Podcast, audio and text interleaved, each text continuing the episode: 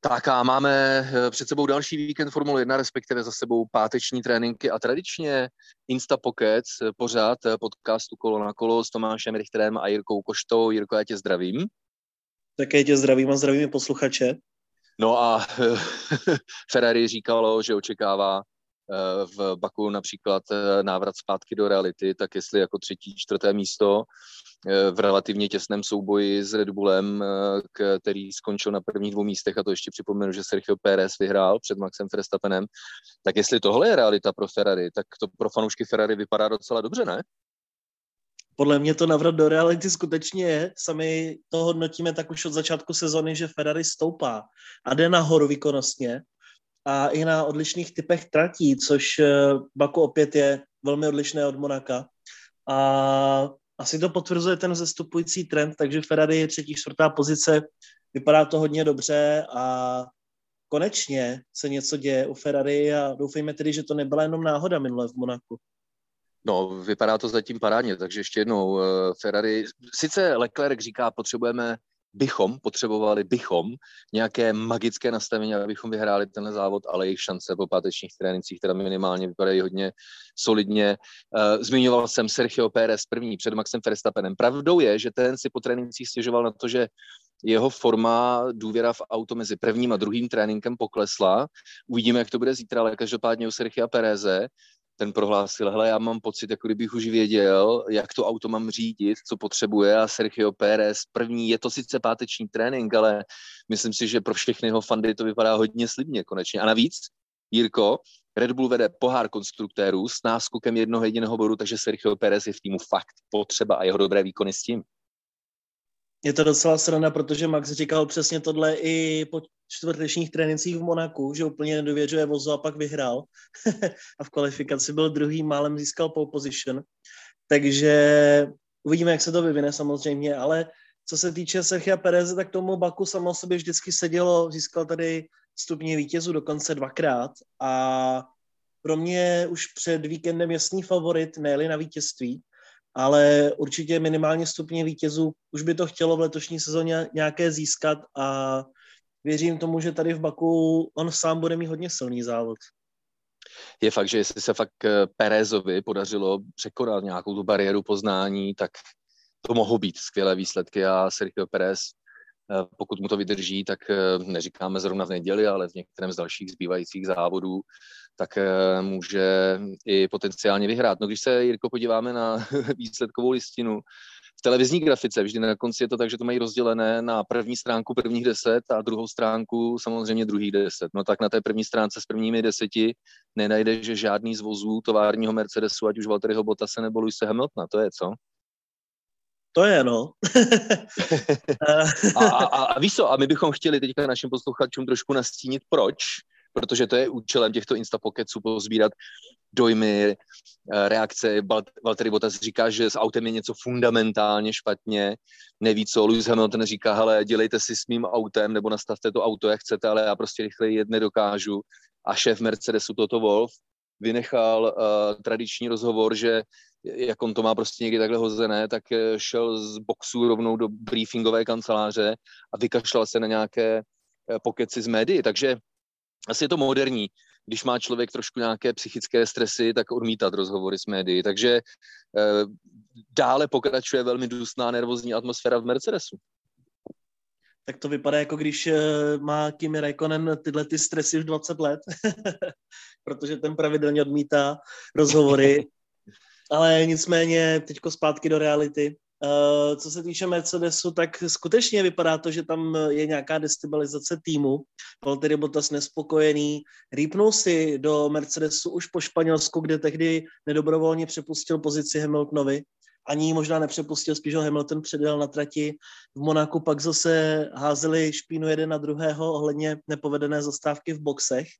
A hovořil o tom, myslím, Karun Čandok právě pro Sky Sports F1, a ten říkal, že si myslí, že dost možná se dozvěděl před španělském Bottas, že už nebude u Mercedesu a proto se takhle chová a je takový naprděný na Mercedes.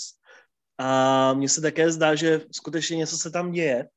A vzhledem k tomu, jak je na tom Lewis Hamilton kariérně, jak už je dlouho ve Formule 1, tak bych se nedivil, kdyby i on už toho měl dost a nebaví ho tak nějak eh, dělat tyhle ty procesy, zase něco od eh, píky budovat a tak dále. Už je zvyklý, že prostě jednoduše vyhraje nebo je na stupních vítězů, jde si pro titul, ale asi do toho nemá už úplně tolik chuť a potřebu investovat čas a svůj život, takže to může být také příčinou toho, proč eh, takhle oba dva jezdci fungují. No a to, že toto Wolf vynechal tiskovku, tak to už mi přijde, že už je přesně to, o čem jsme se bavili i minule, že chybí tady Niky Lauda. Že zkrátka je tu taková potřeba, takový ten, takový ten street z děda, který dohlíží na všechno, má ty zkušenosti, pomůže držet tu náladu, atmosféru v týmu a věci brát s nadhledem. A to mi přijde přesně, že jenom se teďko balí na sebe ty problémy, které měl Mercedes už v Monaku je to zvláštní. Eh, Mercedes je nervózní, vztahy mezi oběma eh, jezdci a týmem nejsou dobré. Lewis Hamilton otevřeně kritizuje tým naprosto proti veškeré logice a filozofii, kterou prosazuje i on, i tým eh, mnoho posledních let. Valtteri Bottas vyloženě až vsteklý, nekomunikativní. U Bottas se to skutečně může být, jak zákulisní šeptandy říkají, že se rozhodl nebo do, dozvěděl o svém osudu, neosudu v Mercedesu, u Hamiltona těžko říct, to, to bylo také, jestli je to dáno nějakým začátkem rozpadu tohoto, řekl bych, silného jádra Mercedesu, které vládlo posledních několik let. A nebo je to dáno jenom tím, že toto Wolf je pod tlakem, protože na něj tlačí konkurence nejenom v podobě Red Bullu, ale také Ferrari, navíc řada dalších týmů, protože Mercedes prostě výkonnostně neví. A tak eh, jestli jako dál víc co s autem, takže nevíme samozřejmě úplně přesně, ale přijde mi to skoro jako začátek konce, ne myšleno nějakého katastrofického konce, ale spíš jako konce jedné vele úspěšné éry, protože tam zkrátka v té filozofii nějaké, eh, protože tam zkrátka v té atmosféře nějaké trhlinky jsou, tak to pochopitelně budeme sledovat dále, ale eh, neházel bych flintu do žita, protože to, co teď týmy dělají a Mercedes taky, tak analyzují testova, testovači sedí v simulátoru a oni možná s něčím zítra přijdou, byť to vypadá, že skutečně okruhy konfigurace typu Monaco a nebo Baku není něco, co by sedělo, takže asi zatím nevypadají nějak, jako nějací favorité na pole position a nebo na vítězství uh, v závodě. Uh, prosím tě, Jirko, co dalšího tě během pátečního dění zaujalo? Ještě jsme nezmínili nehodu Charlesa Leclerca, ale ono se o moc nic velkého nejednalo, jenom si poškodil přední přítlačné křídlo a pokračoval pak dál ke svým mechanikům. Potom také menší nehoda Nikity Mazepina, který zavází celý víkend opět na okruhu, až to začíná být nebezpečné, takže doufám, že se nestane nějaká větší nehoda a taky asi se vracíme k tomu, co jsme se bavili už v Monaku, že Monako bylo takovou světlou výjimkou, netypická tráť a tak podobně a vypadá to, že Mazepin se vrátil do starých kolejí. Bohužel tedy.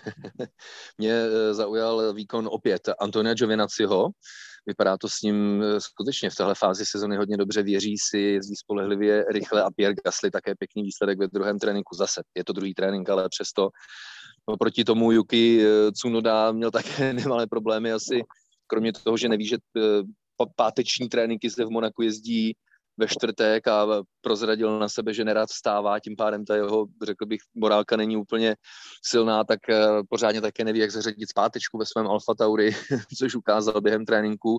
No byl přemístěn na pokyn managementu týmu do Itálie, kde mu byl naordinován přísný režim, to znamená ráno do posilovny, uh, briefing, oběd, briefing, posilovna a přiznal, což mě také překvapuje Yuki Tsunoda, že mu to není úplně přichutí, tak možná poznáváme nové, jiné, ne tak úplně dokonalé stránky mm, člověka, o kterém jsme předpokládali, že eh, do Formule 1 eh, vstoupí a obrátí, tak říkají, z výkonnostním vzoru nohama a stane se z ní nová superhvězda. Zatím to tak nevypadá.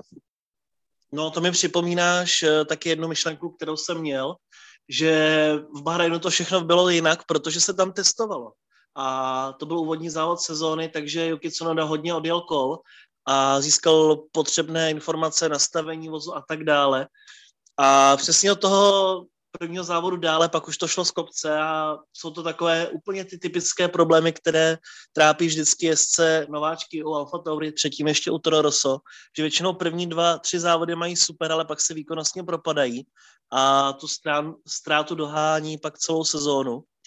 Takže u Tsunody opět eh, stejný problém a také opět navážu na svá slova, jako kdyby jsme měli nějakou kouli věšteckou, ale bavili jsme se o tom, že se cpe do Formule 1 Liam Lawson a Yuri Vips, junioři Red Bull, kteří závodí ve Formule 2 a uzvlášť Lawson je letos hodně silný a zajímavý jezdec, takže skutečně se může stát, že Tsunoda půjde dřív, protože až skončí Honda s Red Bullem, tak oni nemají důvod mít tam japonského závodníka. Uh, jsem na to zvědavý, protože zatím to nevypadá s Tsunodou nějak růžově a Red Bull, potažmo Alfa Tauri jsou týmy známé tím, že eh, k překotným rozhodnutím zkrátka jsou schopni sáhnout eh, relativně rychle. Páteční tréninky v Baku, úžasný okruh mimochodem, rozdělený na tři třetiny, první třetina pravouhle zatáčky ala americké IndyCar v ulicích měst, prostřední úsek rychlý, ale kolem historického centra rychlé zatáčky, náročné na aerodynamiku a třetí úsek dráhy, v podstatě dvoukilometrová uh, nudle, dlouhá rovinka, můžeme se těšit na slipstreamové závody nejenom v závodě ve velké ceně samotné, ale také pochopitelně v kvalifikaci smyky, využívání unikových zón, tak to je prostě typické Baku a Jirko, přiznám si ti, že to je pro mě fakt jeden z nejoblíbenějších okruhů, nejoblíbenějších velkých cen, notabene, když tam tenhle víkend uvidíme, kromě velké ceny eh, Formule 1 ještě tři závody v Formule 2, takže pro mě prostě Baku na jednom stop míst mého žebříčku oblíbenosti. Rozhodně to pro mě je také společně třeba se Singapurem, a mám to rád i co se týče simulátorů na PlayStationu v oficiální hře F1, tak eh, Baku tam také stojí za to a jak mi dřív třeba nevyhovovalo a přesně jsem měl ty problémy, jako mají jezdci, že nedobrzdí do zatáček a skončí v unikových zónách a takhle, tak jakmile se to člověk naučí, tak eh, okruh je fantastický a myslím si, že i kromě teda té dlouhé cílové, startovně cílové rovinky, tak se jezdci nikde nenudí a je to hodně o výzvách. Je to takové, řekl bych, taková prodloužená verze Monaka, ale máme tam unikové zóny a dobré předjížděcí nabídky, takže za mě Baku tak, určitě nechat, ještě dlouho ve Formule 1. Přesně tak, eh, široká trať na mnoha místech, ne na všech, samozřejmě vyzmíší díra, ale prostě super, super nápad a, a sedí mi to hodně. Pevně věřím, že to naši posluchači mají společně, když už si zmínil Singapur. Bohužel my se tam letos nepodíváme, i když to ještě není oficiální, ale už de facto se dohodli v zákulisí eh, vedení Formule 1 s pořadateli v Singapuru, že s ohledem na restrikce kolem cestování a pandemickou situaci, tak prostě není možné začít s přípravami závodu, takže ani letos nebude. Na straně druhé náhradníky by mohla být velká cena Turecka, která vypadá, že do kalendáře skáče a vyskakuje podle toho, jak se zrovna situace vyvíjí, nebo zůstaneme o týden déle v americkém Austinu, kde bychom mohli jet dvakrát, případně se nám nečekaně vrátila velká cena Číny. Možností je několik, no a jedna soukromá nabídka, pokud eh, chcete, tak eh, dnes večer na programu Prima ve 2015 nebo v dopolední sobotní repríze jsme byli s eh, vele zkušeným závodníkem a samozřejmě bývalým pilotem Formule na Tomášem Engem pozvání do pořadu Máte rádi Česko, takže Jirko, a pevně doufám, že to celonárodní strapnění nebude mít takové dopady, že bychom se ještě zítra neslyšeli v tradičním, tentokrát po kvalifikačním uh, briefingu.